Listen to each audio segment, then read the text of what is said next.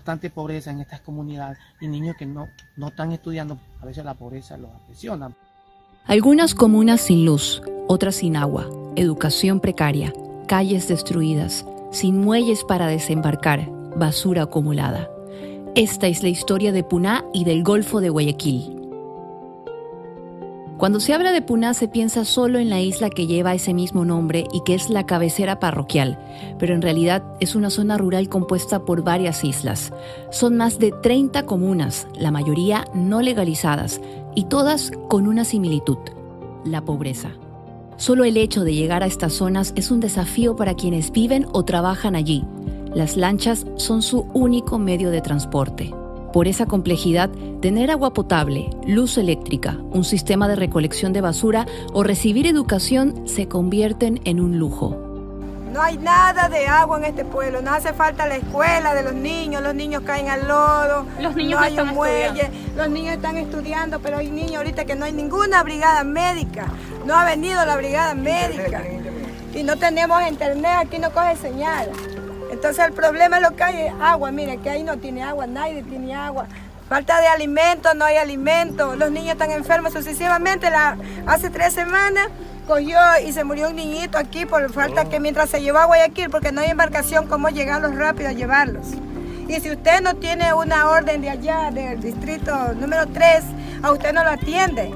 Nosotros nos mandan a Puerto Roma. En Puerto Roma tenemos que gastar 25 dólares en una poma de gasolina. Lo que más preocupa es la educación. No todas las comunas tienen colegios y las pocas que sí los tienen no cuentan con los materiales necesarios o infraestructura apropiada. Uno de esos casos es la comuna Buena Esperanza. Tienen un colegio al que acuden más de 100 niños de ese lugar y de zonas aledañas, pero solo cinco profesores dan clases a los grados iniciales hasta tercero de bachillerato en el horario matutino y vespertino, es decir, hay salones donde varios cursos están mezclados y por eso los estudiantes no avanzan en conocimientos, porque son los mismos contenidos cada año. Pero eso no es todo. Quienes terminan sus estudios se enfrentan a un problema mucho mayor al graduarse. Solo les dan un certificado y no el título oficial de bachiller. Eso le pasó a Jennifer Holguín, graduada en el periodo lectivo 2021-2022 en ese colegio. Al consultar con el Ministerio de Educación sobre esto, nos dieron información general del proceso de culminación de bachillerato, mas no una respuesta exacta sobre los casos irregulares de estos graduados. Aunque la falta de educación es una afectación directa, la mayoría de las comunas no cuentan con un servicio de agua potable. Para tener agua deben comprarle a las camaroneras, traer botellones en lancha desde Guayaquil, tener pozos o abastecerse de gabarras que pasan por la zona. El abastecimiento de agua no es su único problema. La mayoría de habitantes tampoco cuentan con energía eléctrica. Los que sí tienen este servicio es gracias a proyectos de empresas privadas que instalan paneles solares o de los propios comuneros que reúnen el dinero para instalar generadores eléctricos a base de combustible. Otro de los problemas es la basura, acumulada en las partes posteriores de todas las casas. No tenemos cómo sacar la basura. ¿Y dónde, en qué lugar eh, aquí se acumulan la basura de todas? Nosotros la basura la acumulamos. Hoy mismo nosotros eh, honestamente. ¿Y lo dejan ahí? ¿Lo queman o qué hacen eh, con ese que está allá? Tuvimos que llegar, llegar el momento de que yo decidí como presidente quemarla porque yo tenía una acumulación de, le digo todo casi que ya me estaba acumulando de basura. No me quedaba otra alternativa y tuve que llegar a quemar. Honestamente le digo, eh, sé que es un delito, sé que estoy causando, pero tampoco es que no, no me ayuda el municipio, no me ayuda el medio ambiente. Las autoridades indican que muchas de estas situaciones suceden por la no legalidad de las comunas. Las comunas, al ser territorios ancestrales, deben realizar trámites de legalización con el Ministerio de Agricultura y Ganadería y así obtener los certificados de posesión. De acuerdo a las consultas realizadas por Vistazo, actualmente hay ocho comunas legalizadas y una en proceso. La situación de Puná va más allá de la respuesta de una institución pública. Mientras ves este video, en cada una de esas comunas las carencias persisten y muy pocos intentan resolverlas. Si deseas conocer más historias como esta, ingresa a vistazo.com y sigue nuestro segmento Vistazo a la Sostenibilidad en YouTube. Este contenido llega a ti gracias al apoyo de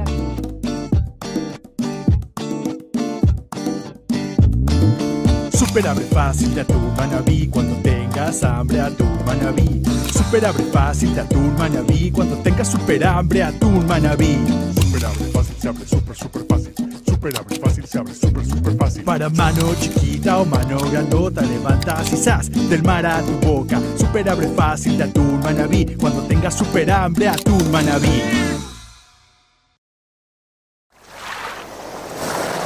Ya con ustedes Azul Sostenible.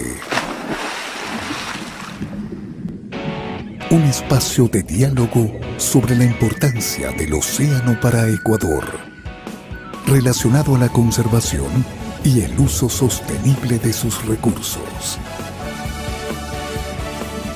Bienvenidos.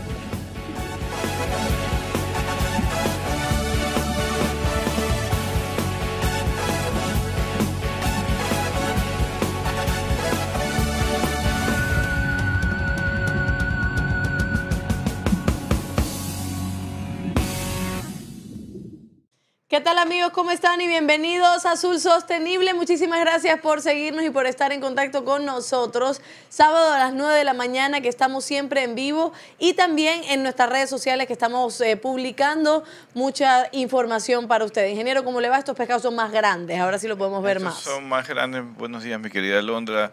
Estos son más grandes y más colorados. ¿no? Sí. Son, son de acuarios, son de arrecifes. Así que eh, espero que también les guste. Claro, obvio. Eh, eh, Esa es una de mis la- preferidas. Sí, yo sé, yo Sí. sé que es una de las preferidas. Ujú.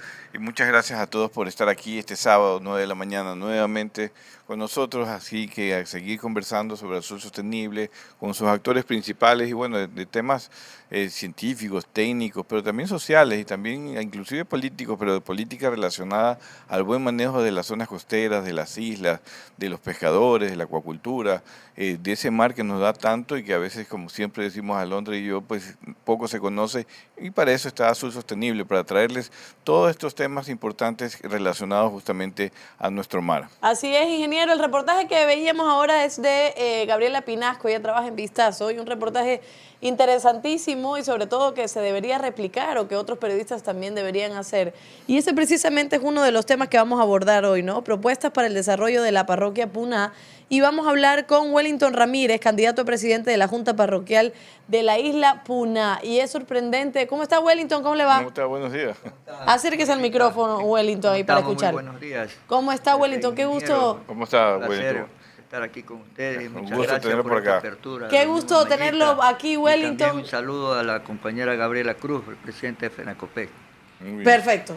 Qué gusto tenerlo aquí, Wellington, porque eh, ahora que veíamos el reportaje nos quedamos así bastante pensativos al, al saber que esto, que está es parte de Guayaquil, que es parte del Guayas, que está ahí mismo, está en estas condiciones por años y por años y por años y que estas eh, situaciones estén pasando. Cuéntenos eh, de forma general, Wellington, cómo es vivir allá en la isla Puná y si estas son las condiciones que lo rodean día a día.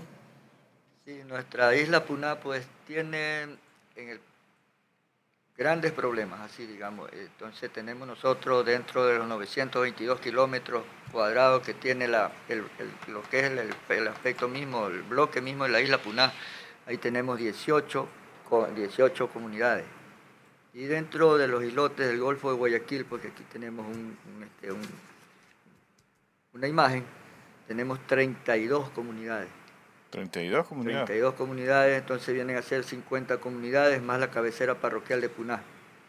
Y también pues se necesita mayor atención y la mayor atención tiene que venir de la mano en el poder de gestión, en las ganas de trabajar de los, de los presidentes de los, de los GAC parroquial. ¿Pero solo los, los, los entes parroquiales o también depende de las autoridades? También de- depende de, la, de las sea, de autoridades la locales, gestión- de la municipio, gestión prefectura? que se haga al municipio que tiene las competencias, al municipio y el Consejo Provincial que también tiene las competencias y el, y el, y el ¿Y qué podrían hacer del ellos? ¿Qué-. ¿O qué debieron haber hecho ellos? Porque ya la verdad que Puná es una parroquia súper antigua de, de Guayaquil, aquí muy cerca, inclusive a los que quieran ir a visitar, sobre todo los jóvenes, que a veces piensan que la ciudad es lo único. Aquí tienen una isla muy importante, no solamente por temas de turismo, sino también de conservación y de biodiversidad. Nosotros ¿Qué, podría haber hecho, qué, qué se debió haber hecho antes como municipio, como prefectura para una parroquia tan importante y tan cercana a Guayaquil? Sí, exactamente. Entonces nosotros estábamos dentro del bloque de, la isla Puná, siempre hemos estado planteando, planteando el plan vial. Por ejemplo, ahorita ya cayeron unas lluvias, se, se dañó, Es- quedaron todo ya- lodo. Se dañó ya la, poca vía que hay. Entonces, ¿qué hay que hacer?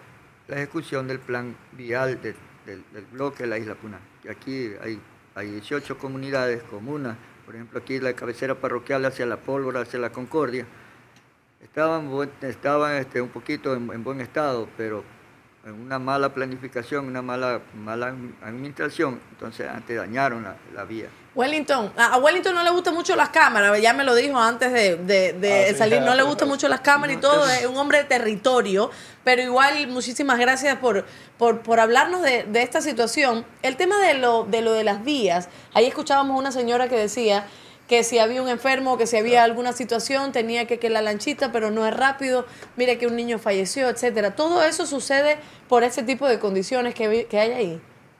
Exactamente, y otra, bueno, ya, ya tenemos unas, este, sí tenemos ahí una, este, unas lanchas de emergencia. ¿Ya? El, el municipio ese sí este, tiene dos lanchas de emergencia. Pero lo que pasa es cuando está, sucede la emergencia, no está el, el médico que tiene que dictaminar que se traslade la lancha. Y el médico tiene que estar ahí todo el tiempo. Pero Debería lógico, estar ahí, los ¿no? médicos, y, si, y si- y si van a salir, tienen que dejar su reemplazo, no que Claro. definitivamente dejan abandonado la- el subcentro de salud que está en la cabecera Claro, es parroquial. por gusto entonces tener eso ahí. Acá, por ejemplo, en el Golfo, en, la- en- en Puerto Salinas, en Puerto de Roma, en Puerto La Cruz, hay, hay médicos rurales. Eso Ya. lo conseguimos hace muchos años atrás con el Ya. compañero Espinosa, que estaba en ese tiempo el Ujú. presidente, y todavía lo mantienen ellos, gracias a Dios que se han aguantado ahí los, esos médicos también, que van y vienen, pero también aquí, pues, aquí con los compañeros pensamos trabajar bien, hacer una sola de esta para poder, para poder este, gestionar el agua principalmente a, a los compañeros de aquí del, del Golfo. ¿Cómo gestionar el agua? ¿Qué- qué- Gestionar para que les lleven el agua. Eh, Yo tengo más o menos planteado un, un proyecto de hacer una reunión, Consejo Provincial, municipio, este, la Armada del Ecuador y, y aún el Cuerpo de Bomberos. Ya. Entonces, en una, en una unión de, inter- de- de instituciones, ¿no? Ahí planificar cómo la Armada tiene, tiene embarcaciones, buques tanques, el, munic- el- cómo es el, este, el- los bomberos también, a cada comunidad de ellos a ver cómo le llevan. Y a conforme nos vaya tocando este, este, comprarle, qué sé yo, el combustible, se lo va haciendo por lo menos el GAC parroquial de Puná tiene de los 380 mil dólares que, que dice que es el presupuesto, porque nosotros trabajamos desde el 2019 al 2014 con un presupuesto de, de 2.000 2.700. 2.700 dólares. 270, Y ahora es 300. 270 Ah, mil. 270 mil Sí, dólares. Pero hemos dejado, entonces con ese presupuesto, yo le voy a plantear, y les he planteado a los compañeros, hacerle una infraestructura para un tanque elevado. Cuando llegue la gabarra aquí, entonces se le hace el traspaso y por lo menos ponerle una guía domiciliaria. Y en eso estamos y en eso nos vamos a empeñar y eso es lo que necesita más. la- Por otra cuestión, también los señores necesitan de relleno, porque ya no es ahora, no es, no es también que ellos todavía están transitando en el mismo lodo, pisoteando el mismo lodo de hace de décadas. ¿Qué hay que hacer? Consejo Provincial, que se le haga una- una- un relleno, más que sea unas gabarras llenas de, de lastre. Eh, eh, Wellington, ¿y las autoridades pasan por ahí? Por ejemplo, qué sé yo, prefectura, la alcaldía, pasan, pasan por ahí para gestionar algo. No, ellos, eh, ninguno pasa por ahí, ellos cuando van solamente visitan la cabecera parroquial. Pues. Nada más. Nada es que más. está muy lejos. Claro. ¿Ah? ¿O está- Está muy- ¿Qué tiempo estamos aquí de Puná? Eh, estamos a, a una hora en una lancha rápida. Es una lancha rápida. Una hora, sí, a la cabecera parroquial. Y el recorrido, pues deberían hacerlo así como andan por los barrios pidiendo Así votos. A ver, de aquí, a- de- ¿qué tengo que hacer de aquí para llegar a 32. coger la lanchita? ¿A dónde voy?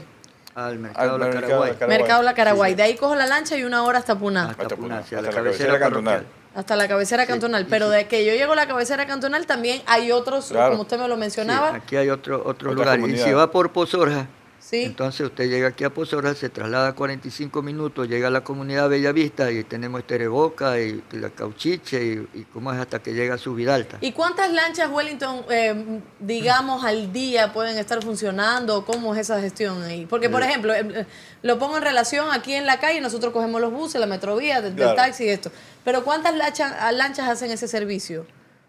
A- a- ¿Son por, pocas? por- la- por para- lado, lado de Pozorja es a diario. El servicio Ya. es a diario que brindan los compañeros de aquí que tienen unas una Y a cooperativas. toda hora. A toda O sea, hay hora, hasta las de 6 eso, de la un- tarde. Si ellos ya. van y vienen, tienen también bien ahí constituido. Pero de aquí, de la cabecera parroquial a Guayaquil, la lancha, por ejemplo, ya, ya llegó 8 de la mañana. Y de ahí De ahí hoy día sábado sale a las 10 y ya no hay retorno. sale a las 10 de la 10 mañana. de la mañana, sí, a las 10. 10 de la mañana de Guayaquil a Puná. Sí. Y si hay una emergencia, no hay. no Hay una emergencia. ¿Y cuánto cuesta Vea una lancha? sale. a nosotros nos están cobrando 7 dólares El viaje. el viaje, sí. Pero un momentito, son las nueve y algo. O sea, que si usted tiene que. Usted vive allá, ¿verdad? Sí, o sea, usted tiene que salir rápido porque si no, la lancha no lo va a dejar ahí. Porque a las 10 de la mañana ya hoy la- sábado. La lancha de las 10 ya no la alcanzo. Vengo comprando pasajes en la lancha grande, o sea, carga y pasajeros que también transportan, Ya. también nos transportamos. Entonces, esa lancha sale a las 12. Siete, me- o sea, la persona pero que solo tiene- los días sábados y los días sábados y, y martes, La persona que tiene que trabajar todos los días tiene que pagar 7 dólares para para trasladar. venir de allá para acá. Y, y si quiere regresar, de tarde también de regresa porque... O sea, 14 dólares todos los días. 14 porque como- dólares Claro, todos nosotros nos cuesta 14 dólares y, y Todos los días. Sí, todos los días. Es que Cuando ahí vive gente de mucho dinero. Es que aquí este aquí Nada no, que es, ver. es la empresa privada y ellos se manejan con la gasolina. Entonces son dos motores de 200, por eso es la velocidad a una hora. Wellington, ¿por qué es importante Puná? Para que entiendan aquí todos los, que nos están viendo, sobre todo porque nosotros hablamos mucho de los temas marinos.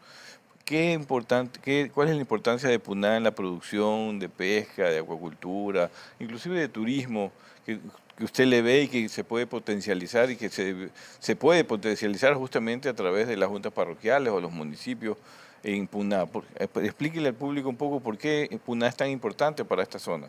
Puná es un lugar sumamente importante porque estamos directamente en el Golfo de Guayaquil y tenemos tantas áreas que llamaría la atención, que llama la atención al turismo, pero falta gestión, gestión del propio, del propio gobierno parroquial hacia el municipio, hacia el Consejo Provincial, que tienen, que tienen la facultad para apoyar, o sea, ya son entes que verdaderamente van a apoyar al turismo. Claro.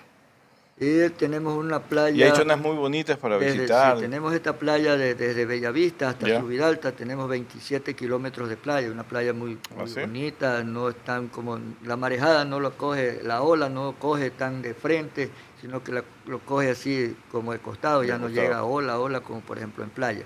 Y por el lado de acá la ahora el carnaval, por ejemplo, la gente podría ir a esa playa. Exactamente, ahí se abre el Amigos, los que nos están viendo, vayan a esa playa. Exactamente. A veces dicen, no tenemos dónde salir en Guayaquil. Bueno, ahí hay una playa que Por poco ejemplo, se conoce. acá también llega la cabecera parroquial de Puná, la cabecera parroquial de Puná, la playa que, ten- que, que tenemos, la poca playa que teníamos ahí.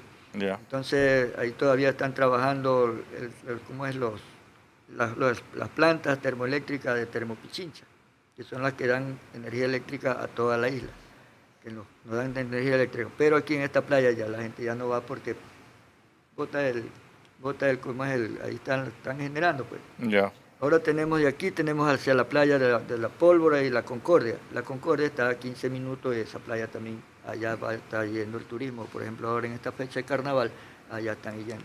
Pero ¿Y la pesca, la pesca artesanal, pues nosotros somos una parte muy importante porque Sí. toda esta zona le llamamos agua somero, agua somera. Que en estos tiempos, por ejemplo, ya viene, viene desde el mes de noviembre, diciembre, enero y febrero. Esta es, es área de desove de Mm. las especies, Ya. pero las especies no son las especies pelágicas, sino las como es la- los damersales, Ya. como corvina, bagre, polla. Es una zona corvinera muy importante para los que comen a veces ceviche o la Pero- corvina aquí de Guayaquil, de ahí es que viene precisamente. Pero aquí tenemos nosotros el grave problema, pues, de que tenemos la, el- los barcos industriales llamados rizos que tienen la misma potencia de un, de un bolichero grande. Pero eso, está, prohibido. Si son industriales no pueden entrar a las 8 millas. Exactamente, ya, ya, la ley pues este, quedó establecida que ellos no pueden ingresar, pero sin embargo aún estamos apelando ante, el, ante la Armada, que es la que tiene la competencia de, trasladarse de Puna llegar hasta, hasta donde corresponda, pero ahí está el, problemita. ¿Y, qué podría hacer también el, gobierno parroquial, el municipio, por el sector pesquero o las organizaciones pesqueras que están allí en Puná y en todas las islas? Porque como tú explicabas, aparte de Puná, todas las islas, todas del Golfo. Nosotros hemos hablado frecuentemente aquí del olvido que hay del Golfo de Guayaquil, que inclusive hay turismo, a veces solo, todo, solo promueven Galápagos y es, un, es una diferencia gigante que se hace realmente porque eh, Galápagos es muy importante, como lo hemos dicho varias veces, pero esta zona que es tan hermosa en biodiversidad, en, producción y todo, está, está olvidado. Entonces, ¿qué, ¿qué podría ser como gobierno parroquial o también como gobierno de municipio, de la prefectura por el sector pesquero de toda esta zona?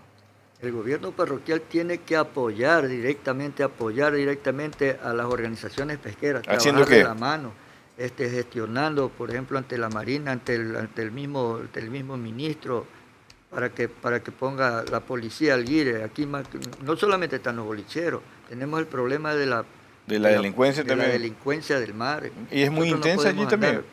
pero lógico, ingeniero, aquí hay que andar bonito porque aquí nomás lo, lo, mataron al, lo mataron ahora último a este señor de aquí, de Santo Domingo. Ahí en esa zona del Golfo. Aquí, aquí, en este. ¿Y qué? Porque ahí se esconden fácilmente las, los, Ellos ya. es que en esta, zona se va la señal. No hay señal. Entonces, en la zona que no hay señal. yo, no, de verdad, yo no, o sea, yo de verdad, el ingeniero siempre me ha hablado, pero uno no.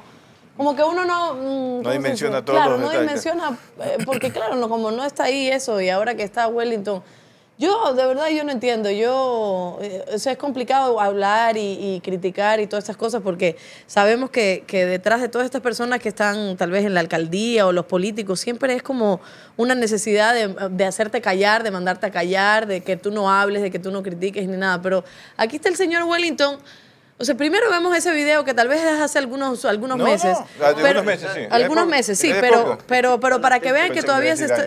No, no, no, que todavía se está viviendo eso.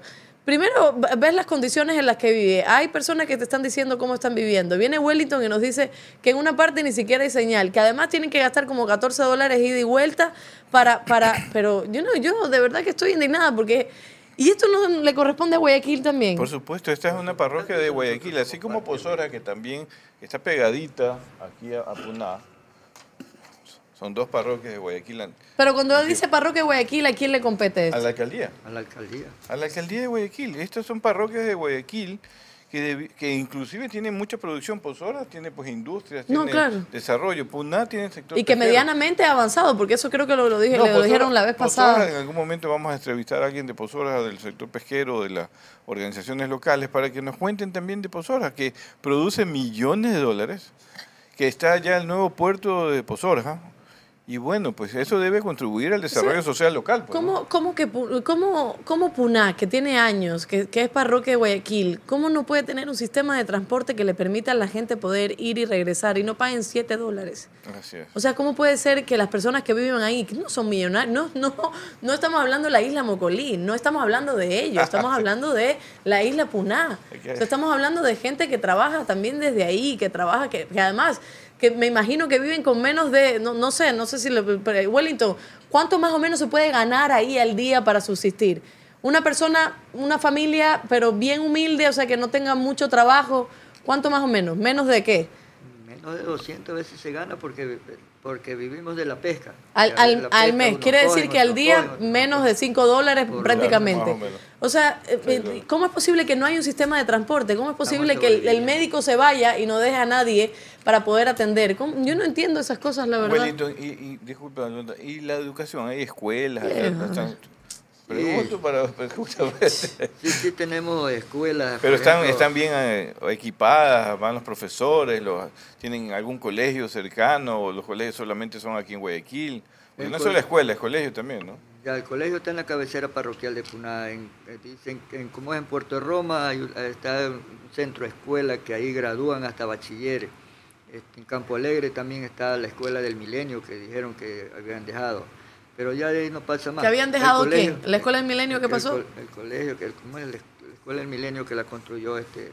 Claro, el Machi. Y Machi. pero, pero ¿qué pasó con esa escuela del milenio? Está funcionando. Sí, está funcionando todavía. sí, pero, pero dijeron que por ahí faltan los profesores y Ah, no, pues están entonces así. no pues. está funcionando. Exactamente, pero ahí Hay una está frase que en funcionando. Depende Guayaquil... de la luz, ahí está funcionando. No, pues tienen que ir los profesores. Claro, hay una, hay una frase que es media cruel, pero en Guayaquil siempre se dice como tener abuelita pero muerta. Y todo lo que me está diciendo el Wellington es eso. Ay, no, sí, pero hay una vía por aquí, pero no, pero hay un doctor, eh, pero no hay, pero hay una escuela, pero no hay. O sea, es como, ¿para qué Son entonces? servicios básicos, ¿no? Además, son, son servicios elementales para poder tener un desarrollo humano adecuado. Entonces ahora estamos, estamos en un plan. Yo quería conversar con, o sea, mejor dicho, si de todas maneras, sea lo que Dios quiera, que la gente me, me, ¿cómo es? me, me apoye para ir, pero aquí hay que buscar es un alargue a la universidad. Pero conversando, que, lo- que la universidad vengan, haya un transporte del estudiantado hacia la universidad acá Guayaquil. Claro, para poderlos transportar. Entonces que hay que hablar con la, con la empresa privada, hablarles bien Hay bonito, porque ellos también... los pero que se encarece es porque, vuelvo y repito, no es por otra situación, ¿no? Ya. porque se usa combustible, gasolina. Y la gasolina casi viene a salir como a 3 dólares el galón.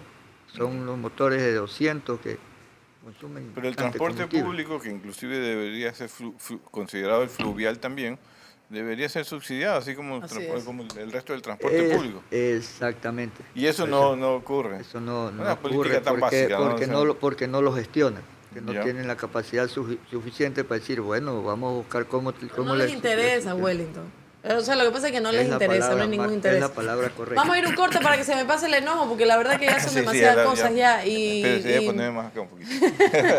y para leer también los comentarios al volver y, y la gente que nos esté viendo también, eh, síganos en nuestras redes sociales porque vamos a seguir hablando de estos temas y es impresionante que estemos viviendo en una ciudad en donde haya gente olvidada y solo es centralizada, solo es, se enfoca en lo central. En arreglar la 9 de octubre, Y el en arreglar a los veces es el centralismo, el Claro, centralismo de Quito, que- y no, el no. centralismo local. Aquí es terrible, aquí es terrible. O sea, todos arregladitos. O sea, me- fíjense nada más en una aerovía que es nada más para el centro, que no sirve de absolutamente nada, que es nada más. Puedes caminar en vez de subirte en una aerovía y así haces ejercicio, por lo menos. Y, y- y miren eso, solo la parte central. La gente del sur, la gente del norte no puede utilizar esa cosa. Fíjense en la metrovía, fíjense todo esto es servicio público. Ahora imagínense en Puna que tienen que pagar tanto para poder transportarse. Ni siquiera, ni siquiera tienen posibilidades porque a nadie le interesa. Vamos a un corte y ya volvemos. Quédate en sintonía. Ya volvemos con más de Azul Sostenible.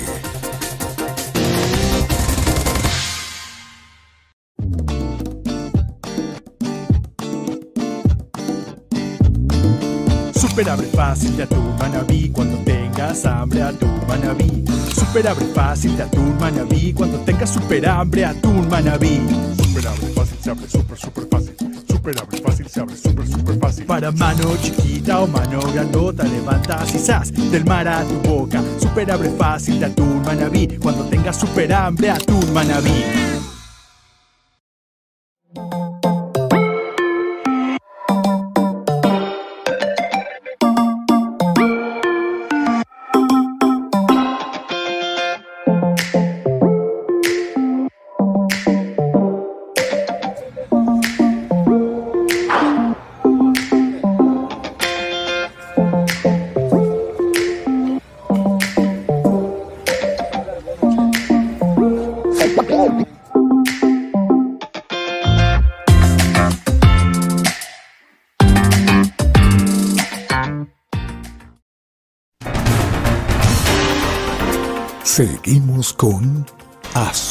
Sostenible.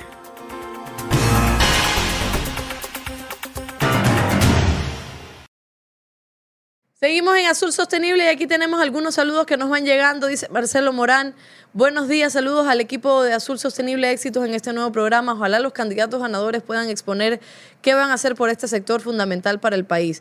Alondra C. de Buena Fuente, que hoy va a la Noche Amarilla, a la suite de un amigo suyo, pero no hay ninguna fuente, qué feo. Esa fuente, menos mal que no, no me apoyan a mí el periodismo, porque si no... Ahora esa fuente es la verdad. terrible, terrible. Yo voy a ir, es el jamás he pisado ese estadio. Creo... Penacopec dice, creo que Wellington será un candidato que podrá ayudar al desarrollo de la isla Puna. Eh, también dice cómo apoyará la seguridad de los pescadores artesanales y control en Puna. Algunas preguntas que le hacen. Juanita Zambrano, muchos éxitos para todo el staff. Gabriela Cruz, hola a todos los compañeros de Puna y el Golfo de Guayaquil. Dice Gabriela Votar Todito 5 por el cambio. Dice Pete muy buenos días. Eso le dice Gabriela Cruz, este, Cristian, pilas ahí. A Cristian, sí. Pizza, muy buenos días, sostenible. Saludos a Londra, Guillermo Albacorita, más y más y todo el equipo. Peter. Hay que rescatar a la isla Puná, está abandonada y tan cerca de Guayaquil. Nadie le envía saludos a Isaac. Alejandro Bravo dice: el gremio de pescadores artesanales San Pedro de Bujamabaja. Perú, a ah, través de Azul Sostenible. Mis saludos para mis hermanas y hermanos pescadores artesanales del Ecuador. muchas gracias por vernos. Saludos a Londra, Guillermo, Dios os guíe. Os guíe. Wilsington Ortega, eh, buenos días equipo Azul Sostenible, que tengan un buen día. Los pescadores son una parte de la sociedad que también necesitan seguridad, ya que en el mar solo depende de los que están en la embarcación. Víctor Rosero, feliz sábado para todos también. Johnny, Freddy, saludos estimados amigos. Esperamos que cumplan con todos los ofrecimientos que hacen los distintos candidatos en beneficios para la isla Puná. Y Cirilo dice saludos desde Playas Villamil para la querida eh, comuna de la isla Puná. Aquí está eh, Gabriela Cruz que dice qué gestión realizará y cuántos recursos la Junta Parroquial habrá para contrarrestar la basura también. Son algunas preguntas que le hacen Wellington. En el tema de seguridad, ¿cuál es su propuesta también como para, para apoyar a los pescadores? En el tema de seguridad hay que, tenemos que acudir al, a la Marina, que es la encargada, la policía.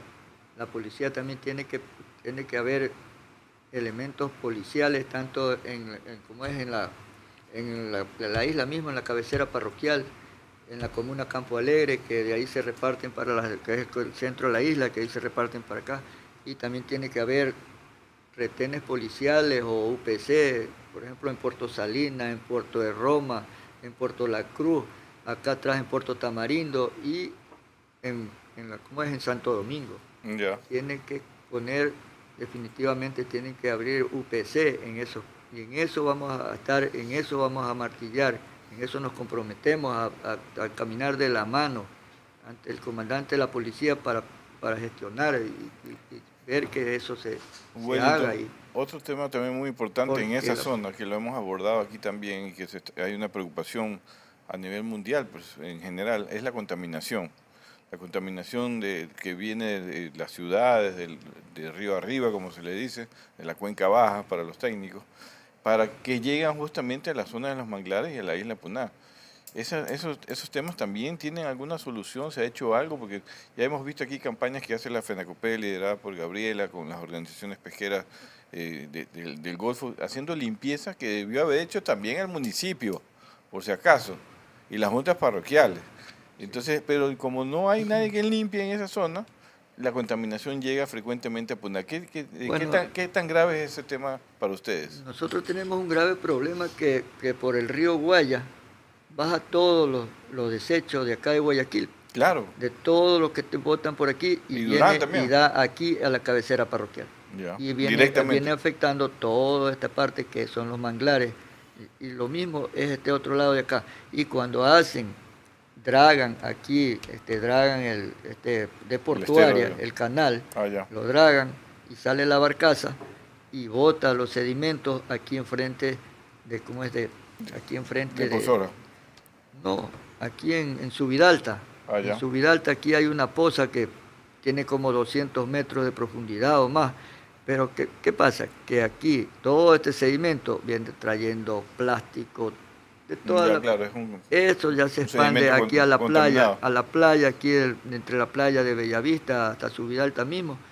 Y es lo que, lo que pasa. Entonces, aquí hay que poner mano dura el medio ambiente para ver cómo se contrarresta tanto la, la, la basura por el río Guaya y también está ¿Y cómo hacen con la contaminación que les llega a la cabecera cantonal, a las playas y todo? O sea, nadie va a limpiar, tienen que hacerlo ustedes mismos. Ahí se, la gente mismo recoge, bueno, sí hay un, buen, no tan bueno el aseo de calle, pero ellos hacen lo que más puedan porque son, son un, grupo, un grupo como de unos seis de aseo, ocho de aseo de calle. Ya. Y Punaya está más o menos grande, tienen que aumentar el personal a aseo de calle, pero ellos ya hacen lo que más pueden. Y dentro, aquí sí hay un, un botadero, ya el, ya el municipio ya hizo un, una- un- tratamiento para la, para la basura, hay un, un carro, pero también se necesita otro acá en Bellavista o en Ya. Cauchiche para que recolecte lo- este aquí de estas cuatro comunas más Campo Alegre y si es posible acá Riondo también. Pero la Pero cada de- comunidad, Ajá. ingeniero, cada, comu- cada comuna que es dueño, amo y señor de su territorio Ya. debe de, de- decir, asignar un lugar donde se le va a poner. Yo Claro. voy a hacer ¿Pero quién recoge la basura? ¿Lo hace el, el municipio o lo hace el- el- organizaciones, vamos. la En comunidad? En la, cabecera parroquial sí, el municipio, pero acá Solamente son las, las, ¿cómo es? las, comunas. Entonces aquí vamos a ver cómo que se consigue otro carretón para este lado y, y para Campo Alegre y Riondo, pero ellos tienen que asignar un... Y entonces Puerto Roma y todas las otras comunidades que también tienen manglares, allí hemos visto mucha... Este mucho acá es otro problema más de las que se complican más porque la situación, por ejemplo, eh, en Puerto Roma, Sí. ya no se puede expandir más porque está rodeado de las camaroneras. Lo mismo Puerto Salinas, así están todas las comunidades. ¿Dónde se le va a hacer el, cómo es el, Botadero. el botadero de, de basura, digamos, sí, o los desechos sólidos, como lo dice? Claro, claro. Además la recolección, porque eh, sea eh, que- hemos visto campañas de ustedes mismos recogiendo todo el, el plástico, porque además si lo están colocando en el fondo, el dragado, que no sé qué dragado, porque entiendo yo que no ha habido ningún dragado que se se debió haber hecho hace rato, eh, ese plástico que se pone en el fondo se degrada y hemos hablado de la contaminación de los microplásticos aquí en, en el programa, o sea, por lo tanto allí no deberían ir ese, ese tipo de basura. La flota industrial también vota, no solamente la flota industrial, también el- los compañeros pescadores artesanales no hacen conciencia y ese, ese que cambian la malla cuando se les daña también va, a ir- va al mar, pues, teniendo, teniendo- eh, que siendo tan, en- tienen que quemarlo, pero no hacen conciencia. Por ejemplo, la compañera Gabriela Cruz visitó la comunidad de Bellavista y sacó, pues, encontró cabos de toda la naturaleza ahí. Entonces, esa es otra. Esa es otra claro, son es otra campaña, pero es un esfuerzo de industrial. la comunidad, del sector pesquero, pero debería tener el acompañamiento de, de las autoridades locales con todo su equipamiento que sí deben tener, no solo para Guayaquil, sino para estas zonas que son también Guayaquil.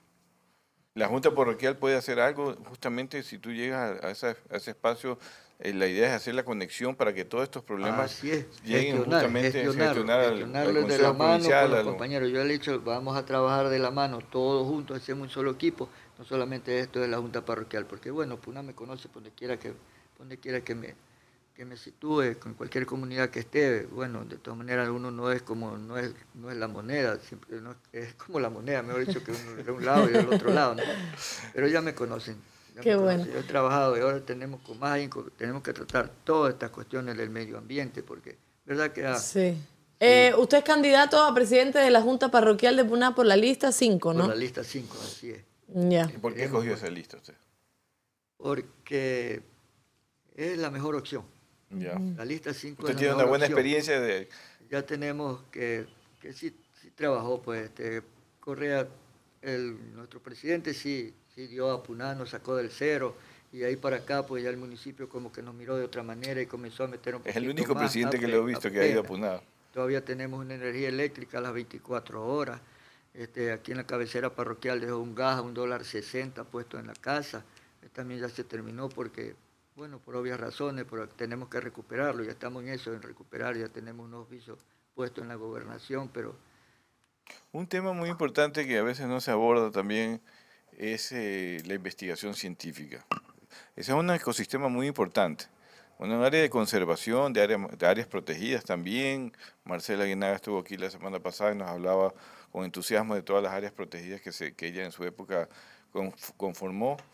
Eh, pero también me parecería extraño que no exista una estación de investigación en una zona tan importante de alguna universidad, de algún centro de investigación. Eso existe en Puna, como para ayudar a comprender todo lo, importante que es este golfo. Así como hay en Galápagos, hay como 10 estaciones científicas, porque viene el dinero del mundo, y es fácil traer dinero del mundo para esa zona.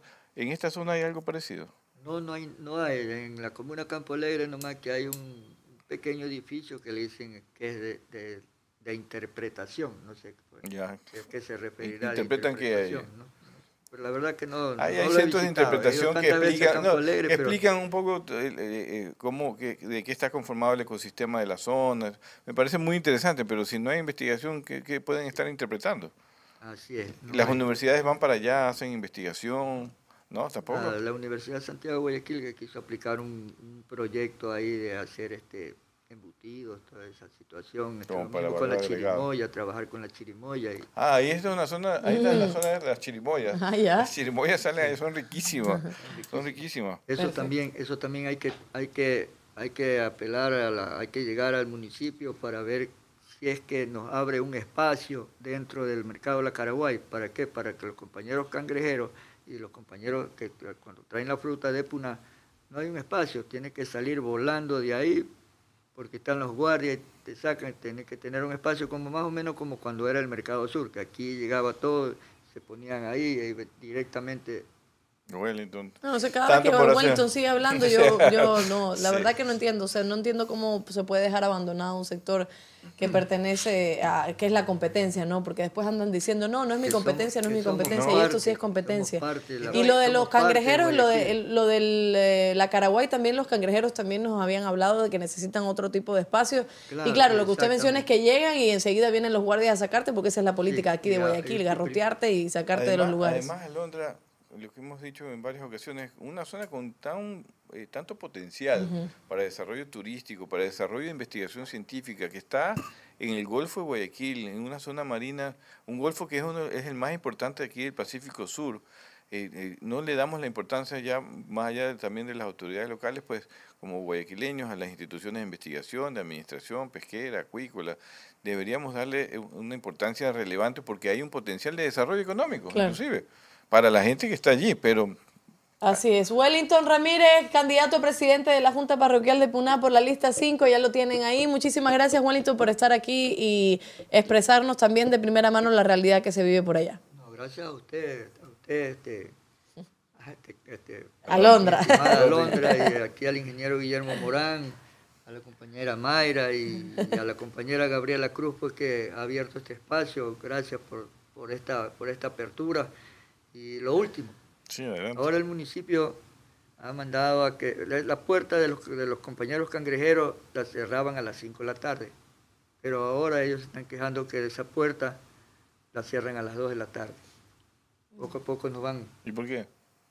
Ninguna ¿sabe? explicación. Entonces eso hay que preguntar. Yo he conversado con ellos, ahí con los, con los dirigentes de ahí, y hemos, hemos dicho pues que, que cuando ya estemos, vamos a, a conversar con ellos. Vamos a seguir Ah, hablando de que- esos que temas, Wellington. sea. Muchísimas gracias.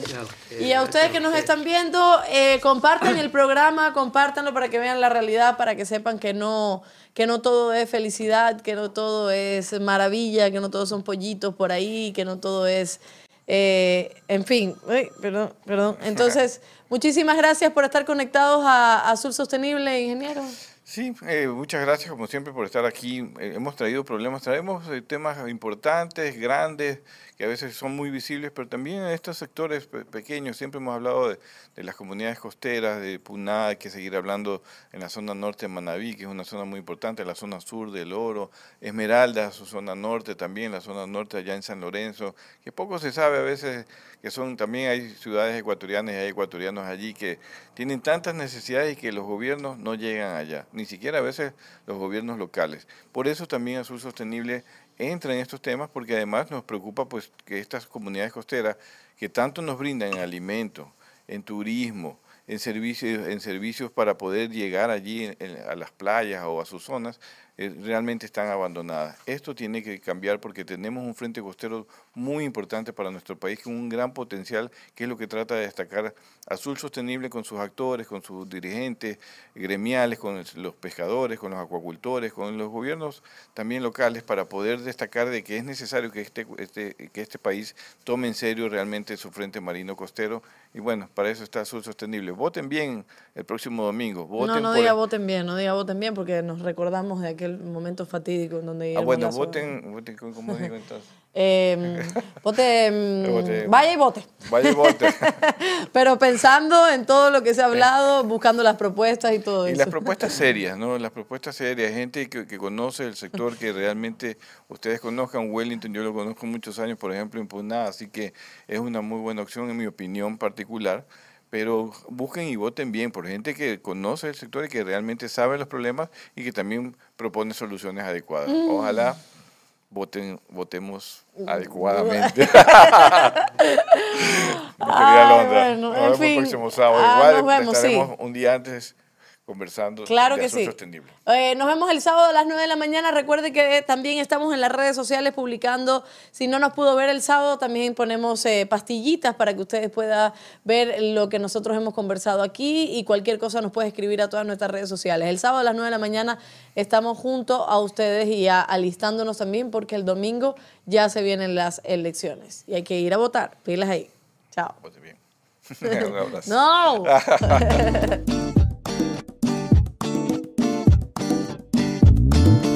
Super abre fácil de atún manabí cuando tengas hambre atún manabí. Super abre fácil de atún manabí cuando tengas super hambre atún manabí. Super abre fácil se abre super super fácil. Super abre fácil se abre super super fácil. Para mano chiquita o mano grandota levantas y del mar a tu boca. Super abre fácil de atún manabí cuando tengas super hambre atún manabí.